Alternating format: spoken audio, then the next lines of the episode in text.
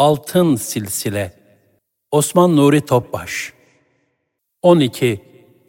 Mahmud Encir Fanevi rahmetullahi aleyh Vefatı 1286 Buhara'nın üç fersah kuzeyindeki Encir Fane köyünde doğdu. Babası Emir Yahya Efendidir. Peygamber sallallahu aleyhi ve sellem Efendimizin neslinden geldiği nakledilir. Bir müddet köyünde kaldıktan sonra Vahapkent ilçesine taşınıp orada ikamet etti. İnşaat ustalığı yaparak geçimini temin eden Encir Fanevi rahmetullahi aleyh, Arif Rivgeri Hazretlerine intisap ederek seyr-ü sülûkünü tamamladı ve onun halifesi oldu.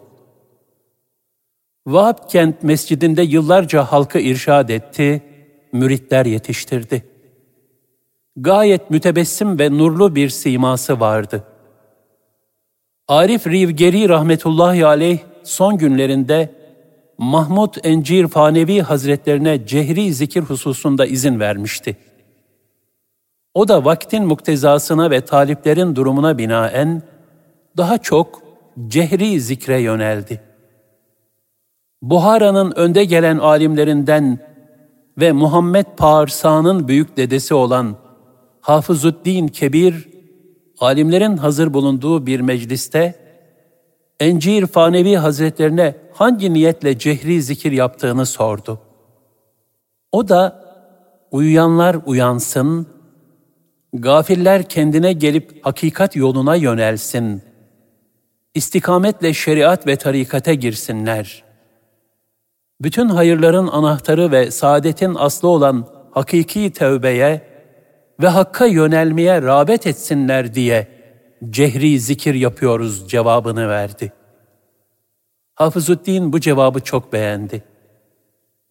Encir Fanevi Hazretlerinin Hicri 685, miladi 1286 senesinde vefat ettiği tahmin edilmektedir.